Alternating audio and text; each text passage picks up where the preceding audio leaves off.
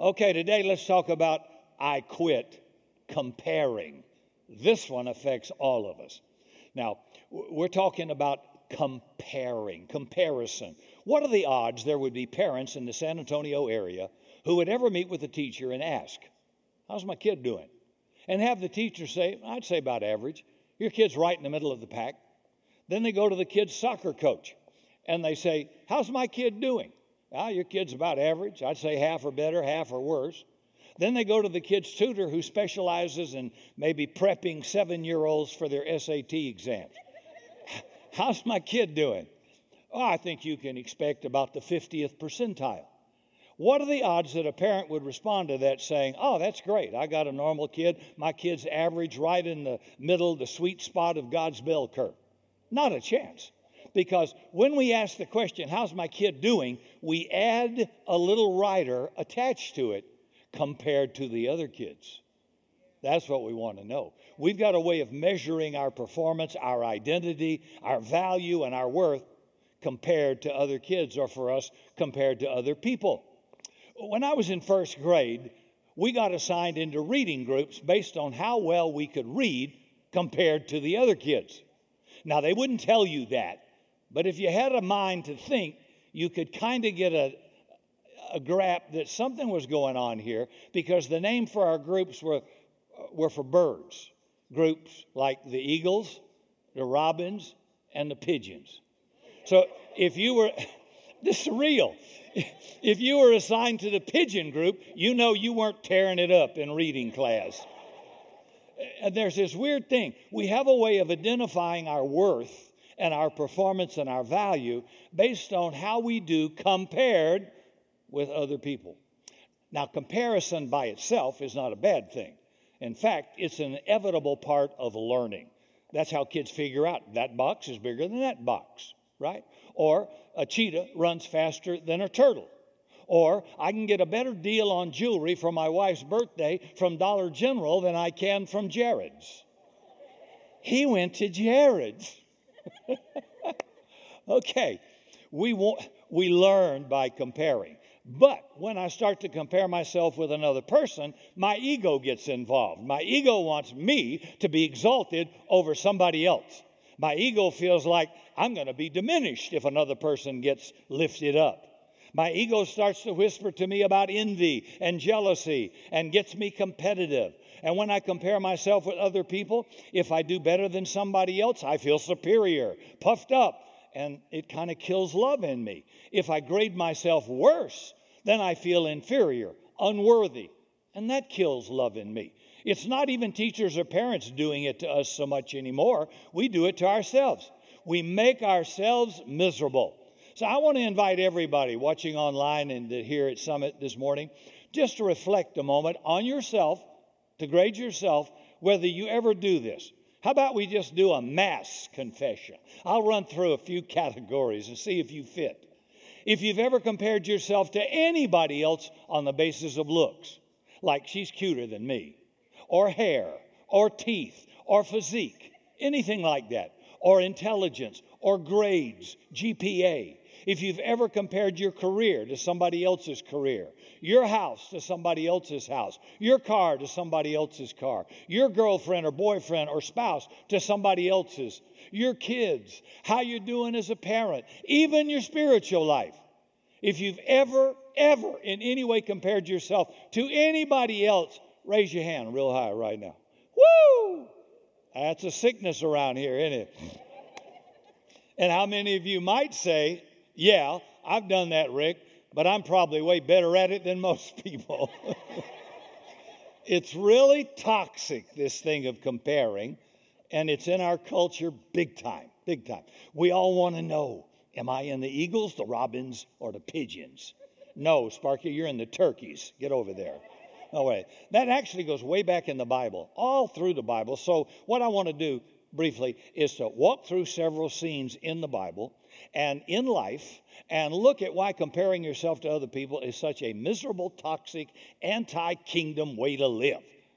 I don't care how hot you are, how buff you are, how strong you are, how fast you are. I'll guarantee you there's somebody better. Oh, yeah, always somebody thinner, hairier, better, buffer. Whatever. I don't know. I wanted to go with a few others, but Cindy might not approve. Okay, I don't know. Okay, then I want to talk about how to get liberated from it, okay? This sin of comparing myself to other people is at the root of the second sin in the Bible. You know what the first sin is? That's Adam and Eve. They ate the forbidden fruit. The second sin involves a couple of brothers, Cain and Abel. And this is what we're told, all the way back to Genesis chapter 4. In the course of time, Cain brought some of the fruits of his land as an offering to the Lord. But Abel brought an offering, fat portions for some of the firstborn of his flock. And the Lord looked with favor on Abel, his offering, but on Cain and his offering, he did not look with favor. So Cain became very angry, and his face was downcast. So the first thing we wonder when we read through this story is why is Abel's offering looked upon with favor and Cain's is not? Well, it goes back to that word firstborn.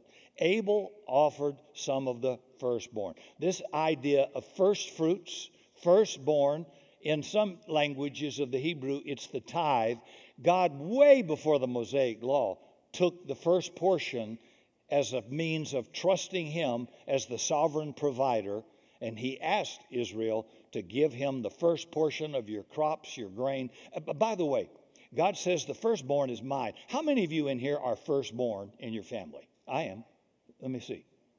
If I do a group of preachers, and I've done this with thousands, I said, How many of you are firstborn? 75% will raise their hand. And God says, The firstborn is mine. You can run, but you can't hide. And I did run, and I tried to hide. But He says, It's mine, saith the Lord. And that's the first portion of all that we have. God demands that we get it. Well, Abel brought it to him. Cain just said, I'm going to give you some stuff. But he didn't do it. So we talked about this a little bit back in past messages when we talked about giving and generosity and even tithing. That we don't offer our tithe, we bring our tithe to God because they belong to God. Now, if I borrowed your lawnmower and I used it to cut my grass, and then I brought it back and I says, "Look, I am I am giving you this lawnmower." You'd say, "Rick, you ain't giving me anything. That's my lawnmower. You're merely returning what's mine." So when I give the tithe, I'm not, I am returning to the Lord what's His. I'm not actually giving till I give something above my tithe. Now I'm giving because I don't have to. It makes sense. Okay, it's simple. So God loves it when we make giving, generosity, a priority. So he would teach his people to give not just some, but the first fruit of your harvest or the firstborn of the flock right off the top. The first thing I do is say, God, here's the tithe. It's yours, not mine. I want to make generosity a priority. And God promised to rebuke the devourer, provide for your need, etc., when you, when you obey Him. So Abel does that. Cain does not do it. He just brings some. I'll give you a little tip. The implication is he's doing it out of obligation, kind of grudgingly, uh, not because he wants to, but because he thinks he has to. Abel experiences what generosity does in a heart. He trusts God, he loves God, and he's living in the reality of God's favor and dependence on God. And God loves that. God loves generosity. By the way, if you took a little test and asked your spouse, would you say I'm generous? Or ask your kids? You, you might, if anybody has to pause to give an answer, you already got the answer. No, you're stingy or you're greedy or you're, you're, you're a hoarder, you're afraid. You know, I thought, that's a terrible thing. Generosity is one of the main characteristics of Christianity, even with pagans. They help them, they share with them, they give what they have. It's part of God's nature and DNA. Gener- it's not about how much you have, it's just generous with what you do have. That's a good question to ask old self. Old self, are you a generous person? If you serve on a board, if you serve uh, somebody that you're supervising or something, are you generous or stingy? Yeah, that reveals a lot. Well, I don't think they need that. It don't matter what you think. Did they deserve it? You know, your your compensation's based on value added. The more value you add, then the more honor you should receive. It's as simple as that. The less, then you get less honor. It's it's simple. Okay, now I can see you're excited about it. So God loves generosity. He's a generous God. He daily loads us with benefits. No good thing will the Lord withhold from him who walks uprightly. He makes the liberal soul fat. God delights in the prosperity of his servant. My prayer to God for you is that you might prosper and be in health. What did Christians do with those verses? If everybody tithed that loved Jesus, we wouldn't have a financial need ever, anywhere, any church. But it's a sad part to show that I'm going to trust you to take me to heaven and escape hell, but I can't trust you with my wallet or my resources. That's really sick. If you can't trust him with your money, how can you trust him with your soul? That's a way bigger trust, I think, anyway. So God's generous. Okay, thanks. Okay, come on. It's true. Cain shuts himself off from that. Cain sees sees this joy in Abel and it just grates on him. He's, it's interesting. Cain gets angry not at himself. He should have said, Come on, Cain, wake up, wake up, get a grip. You can do better than this. Eh, he gets mad at his brother Abel, not even God. He thinks if Abel wasn't around, I wouldn't be feeling this pain, this shame, this guilt. So there's comparison at the very beginning of the Bible. So God comes along and he speaks to Cain. Then the Lord said to Cain, why are you angry? Why is your face downcast? If you'll do what I told you, if you do what's right, won't your offering be accepted? But if you don't do what is right, sin's crouching at your door. It desires to have you, but you must learn to master it. That's in verse 6 and 7 of Genesis 4. It's a fascinating story. God kind of plays therapist to Cain. Now, there were no therapists back in those days, so God was his therapist. You know, he asked him, why are you so angry? Why is your face downcast? If you do what's right, Sparky, won't you be accepted? Simple. But Cain will not respond to any of these questions. And what happens for Cain is he dehumanizes his brother and doesn't see him anymore as his brother. He sees him as a problem. And the real question God is posing, and a really good one for you and me, when we start comparing ourselves, is what is it I really, really want? Now, here's the next verse. Now Cain said to his brother Abel, Let's go out to the field. Now there's a world of hurt and sin in that life. For the first time, Cain has to deceive his brother. He has to teach his face, the tone of his voice, and his body language to deceive his brother. So while they're in the field, Cain attacked his brother Abel and killed him. And this theme of deception and comparison runs all through the human race. Neal Plantinga wrote a book, and he tells the story of two young women in Iowa. Cindy and Sonia. They're both beautiful women. They would sometimes compete in beauty pageants. So Cindy was Miss Harvest Queen, Sonia was Miss Homecoming Queen. And they both liked the same guy, a guy named Jim. Jim ultimately rejected Cindy, married Sonia, and it killed Cindy. She couldn't stand to think of her rival getting what she wanted and being happy. So she took a leather belt and strangled the homecoming queen, and the whole town was devastated.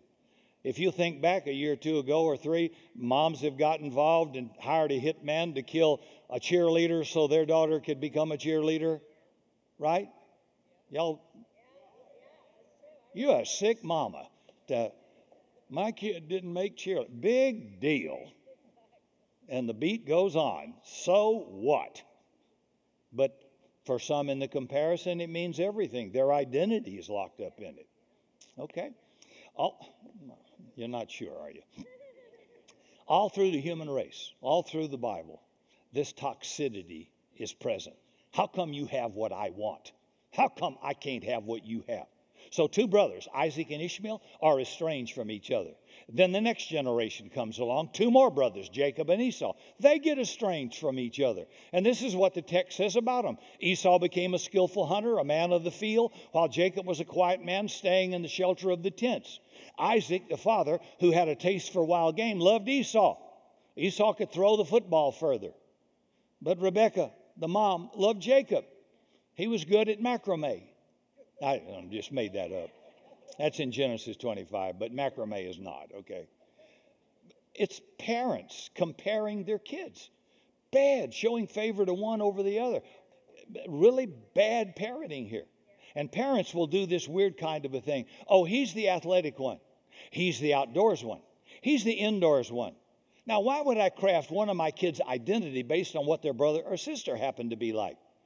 See, your children are not alike. They're not supposed to be alike. We're all different. We're diverse, different DNA, different fingerprints. Even though we came through the same body, uh, our, our kids are geared for something different. Never come. Why can't you make A's like your sister in math? That's not going to be their future. But maybe they're great in art or in, in something else, in creativity. Push them in the area of their strength, not their weakness or not their siblings' strength.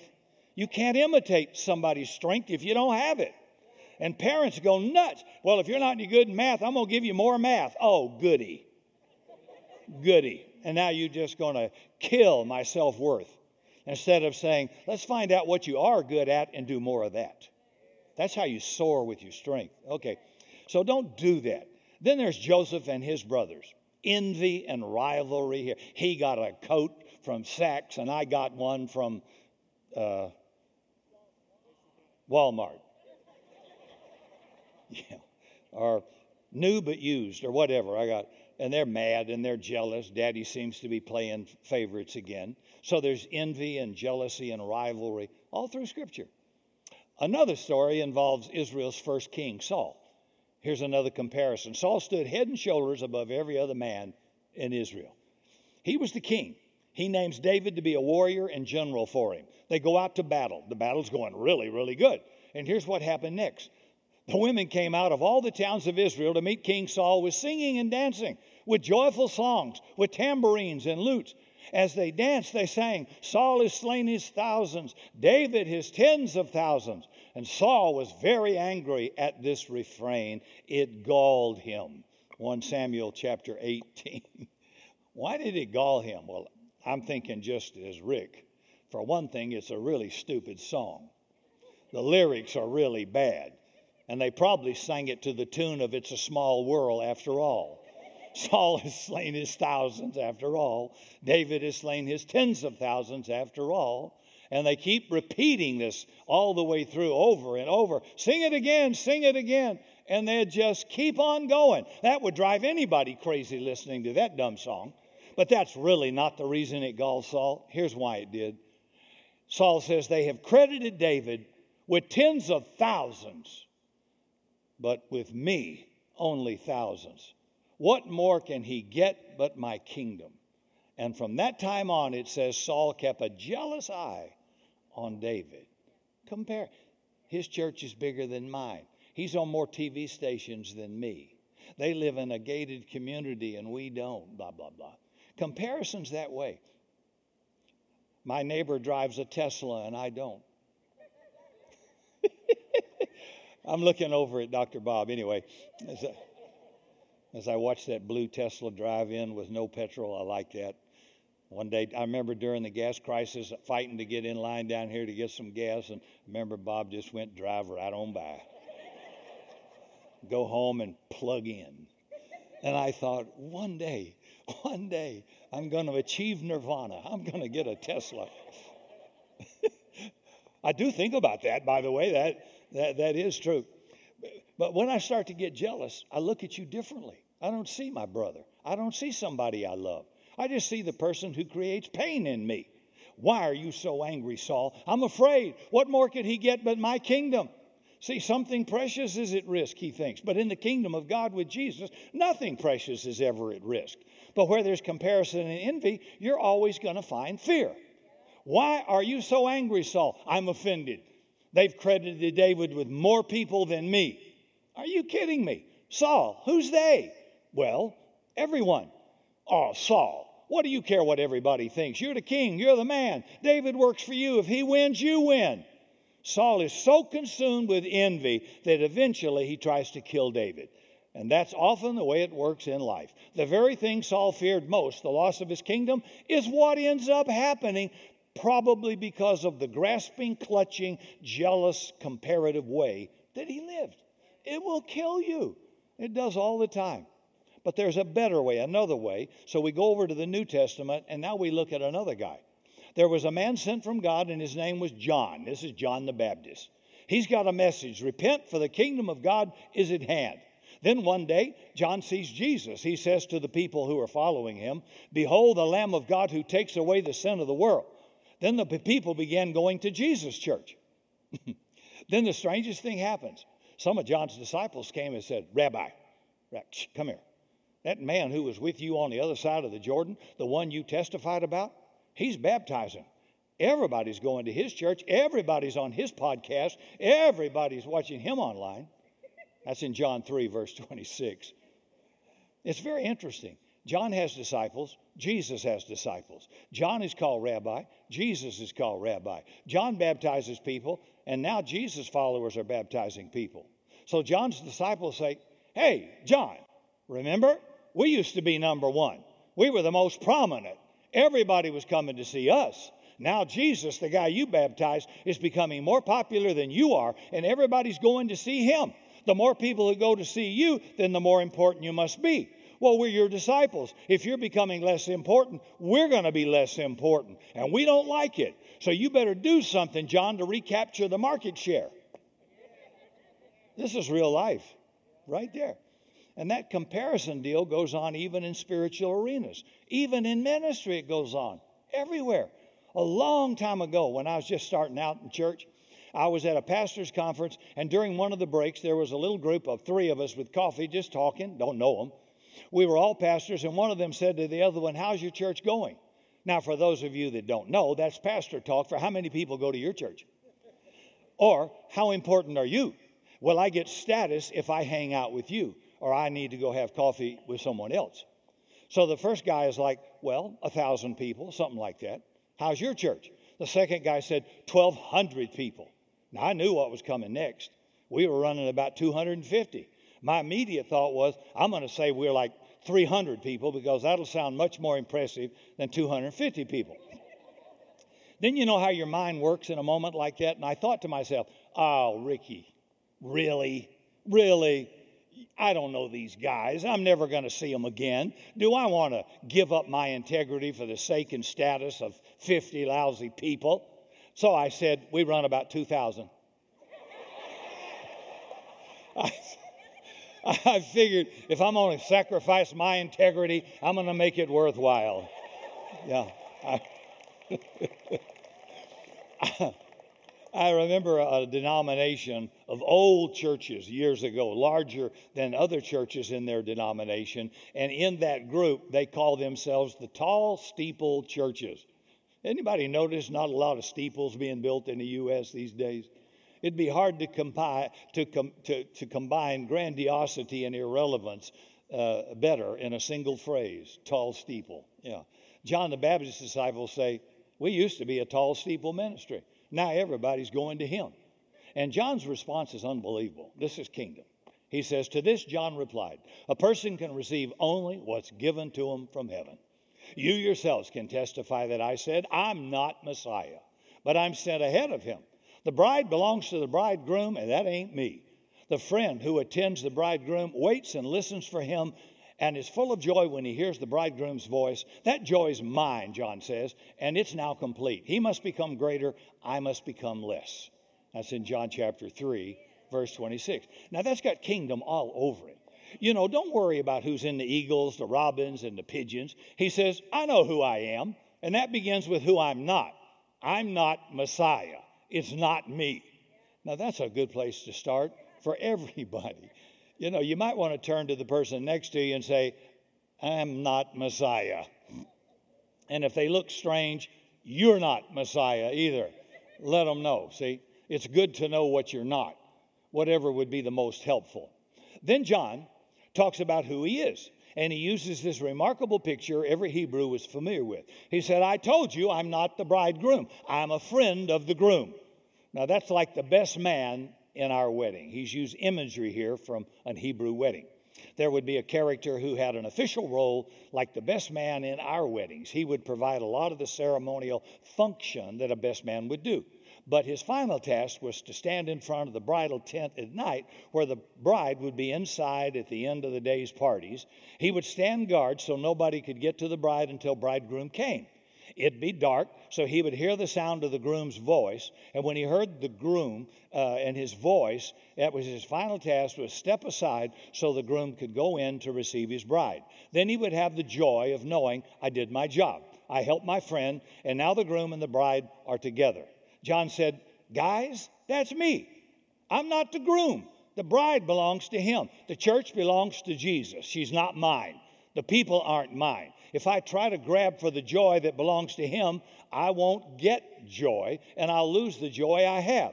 So he says, Don't you think when other people are going to Jesus instead of me that it's causing me to get unhappy or lose my joy? My joy is fulfilled. I'm the friend of the groom. Can't get better than that. And I'm so glad the groom is here. And by the way, as a church, we want to reach every single person for Jesus Christ that we can. But not only that, somebody was talking to me about churches, other churches, and about the competition in town. But other churches, as I remind them, are not our competition. Thank God for every church in San Antonio that preaches Jesus. The more God breathes life into the church, whatever the church, wherever the church, the better it is. It's a win win deal. Then John has this amazing statement He must get greater, I've got to become lesser. In other words, my life is not centered in me. That's a really important thing to understand about the way life works. The more my ego is at the center of my life purposes, the more miserable I'll be. The more God is at the center of my life, it's a strange paradox, the greater my life, the bigger my world. So I've got to grow less, He must grow greater, and that's life in the kingdom. I saw a movie once about this amazing court musician by the name of Salieri. He's very gifted, he's very competent, but he recognizes Mozart is a genius. Mozart is this obnoxious, God always does that, doesn't he? He will just choose who you don't like. You're smarter, you're better, you're more spiritual, you know more scripture, la, la, la, la, la, and God doesn't choose you. He chooses the weak and the foolish to confound the smart aleck. That's scripture. Yeah, he does. He will use people you don't like, and He doesn't care that you don't like it. Life in the kingdom. Suck it up. That's in the Greek. All right. Mozart is this obnoxious character, and it grates on him that God made Mozart the genius and not him. He's convinced God's done him wrong because he can't be happy while Mozart's in the world. So, this is what he says to God From now on, we're enemies, you and me, because you chose for your instrument a boastful, lustful, smutty, infantile boy and gave me the reward, only the ability to recognize the incarnation. Because you are unjust, unfair, unkind, I will block you, I swear it. That's what he said. The reality is, Salieri had amazing gifts that put him in the top one tenth of 1%, an amazing privilege. He also could have been given the gift of recognizing the greatness in Mozart and said, What a great thing to live in a world where there's a Mozart and have the whole world listen and love that music. But all he could see was, I'm not Mozart. God has done me wrong. The idea that he might find joy in humbling himself and being able to applaud the greatness of somebody else never even occurred to him. Right, doesn't the Bible say, rejoice with those who rejoice? Yeah, somebody got a new house, a new car, a new raise, a new Tesla. Thank God. Bob's going to write me off as a neighbor now. Okay. Till I get one. Okay. Anyway, I lost my train of thought. Where was I there? I was. Well, the, the end of the movie is, is the climax, and it's pretty chilling. This guy's nuts. And if you ever see it, Salieri's with a priest. He's making this accusation against God. He's convinced in his mind that it's unanswerable. He's right. God's done him wrong. So he says to the priest, You are a mediocrity, but don't worry. I am your champion. I am the patron saint of mediocrities. Then he's wheeled out of this insane asylum and he says, I absolve you of your mediocrity. He lost his mind out of his jealousy. See, we live in this crazy world. I have to compare myself, I have to be in the Eagles. So, how do I live another way? Here's a couple of questions to take home. One is, who am I comparing myself to? Now, you may be in the building business, you may be medical, maybe the legal business, maybe secretarial, maybe the ministry, uh, maybe the restaurant or retail business. And usually comparisons are in the same field, usually. See, I'm inviting you to think about that one. I probably wouldn't compare myself financially to Bill Gates or somebody like that, but it'll be a person down the street, eh, who you work with, the area or career you're in, somebody close by. And just be real honest about it. Ask, ask those questions that God asked of Cain. Why am I angry about this? What is it I really want? Who, who would my best self be? Then ask, what's the joy God has for me? What are the gifts God's given to me? What's the task God has assigned to me? I'll give you a little insight here. I was with a very famous minister uh, who's huge national outreach who said to me behind stage in a green room one time, I wasn't in his league. I wish I was, but I wasn't. But he said, You changed my life. You started a new beginning in me and made me appreciate what gift I had and blah, blah, blah. And I went on to, th- uh, to say, uh, Me. I'm thinking, I did? I'm thinking, I'm nobody. I'm thinking, You're everybody. How come I can't have a piece of that? And then he says, No, God used you where you are like you are to change me. Okay, all right. That won't get you a Tesla, but it's okay. It's just a little insight that, you know, bloom where you're planted. Be who God made you to be and be the best you, you can be. I'm sorry you're not born in this family or in that class or with these resources or with those teeth or this hair, Philip De La Rosa, or with this body. But you are what you are. God, it's to say, God, you made a mistake when you made me. He did not make a mistake. I have to believe I'm exactly who I ought to be, where I ought to be, doing what I ought to be in this generation. God could have made anybody. He could have put Billy Graham in this generation, but He didn't. He put you in it. He could have put any former hero, they wouldn't have made it. You are the right person at the right time, and I honestly believe that. I really do believe it. So, what's the task God has assigned you? God hasn't asked me to be T.D. Jakes or Billy Graham. I don't have to be Mozart or David or Saul. I just got to be me. Oh, sorry, isn't there a song? I gotta be me. No, okay, okay. God is calling you to be you. Don't be a copy, you're an original. Be the best you you can be. There's, there's joy in loving the people around you, doing the things God called you to do. Yeah. And giving the gifts God's called you to give and stretching the gifts God's given you to stretch. There's joy in that. Even if you want a little extra credit work, take that person you're most prone to envy, to compare yourself to, and pray God would bless their socks off. Say, God, would you let that person soar? Would you unleash their gifts in an unprecedented way? Then, of course, you can't do it in your own power, your own strength. We're leaning on the Holy Spirit and the kingdom of God. I ask Jesus, please help me do this. Every time I'm tempted to compare myself to somebody else, that becomes a little prompting for prayer for that person that I can't be like, that I can't have what they have or do what they do. And by the way, Jesus knows all about envy. You might have noticed this, but maybe not. There's a tiny little phrase in the story of Jesus. Paul saw, excuse me, Pilate saw that it was out of envy the chief priests delivered Jesus into his hands. Envy. The more people are going to him than us. He's breaking all these legal rules we set out. He's talking to people we don't like. He's and they were mad. He was having such fame and prominence that they said, "Let's kill him." An innocent man for the guilty. Envy. Everybody's going to him. That means they're not coming to us, the Pharisee says. They're not cheering us on. We've got to kill that guy. Uh, Want to go out to the field, Jesus? Yeah. It's a story of the human race. Here's the last little vignette. It's kind of funny. It's at the very end. I'll close with this one. Jesus is restoring Peter, who left the ministry, you might remember, after he swung at the priest's head, missed, and got his ear his servant cut it off. Oh, I love Pete because that gives me hope for myself. He's impulsive, foot in the mouth disease. Oh, Peter. Been walking with Jesus three years. He still cusses. He's probably had a Bud Light. I don't know. I don't know. He, he, he went back fishing. Just terrible. Things didn't work out like he had planned, you know. Peter is so human. He's messed up every way. And Jesus is recommissioning him. And he says to him three times, Feed my sheep, because he denied Jesus three times.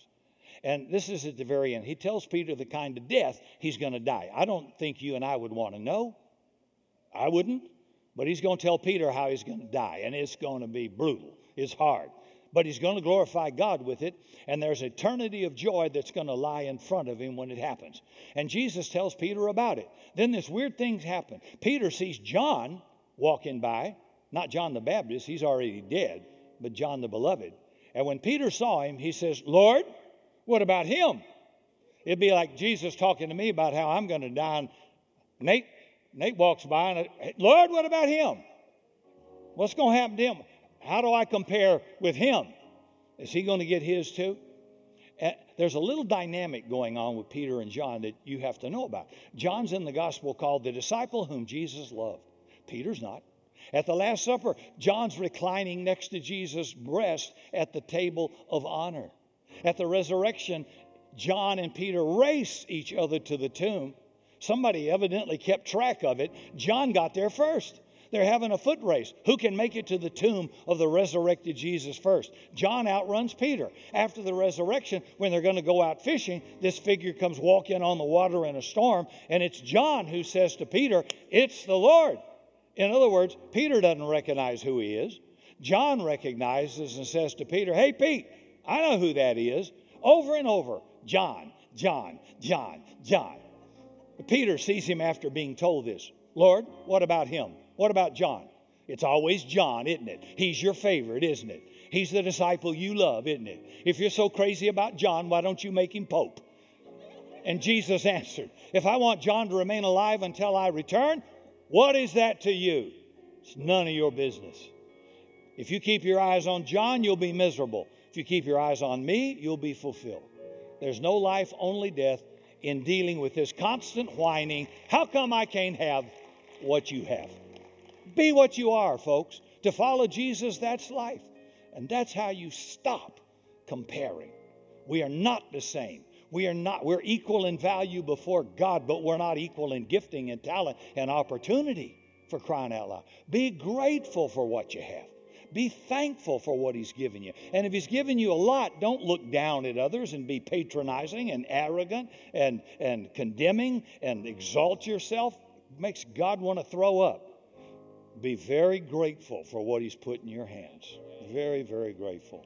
So I may not be the brightest, the biggest, the most popular, the youngest, whatever, but I'm grateful. I'm grateful for what I have. I'm grateful for you. I'm grateful for opportunity. I'm grateful for my friends. I'm grateful for what I do have. I, am my great. My wife loves me. My kids love me.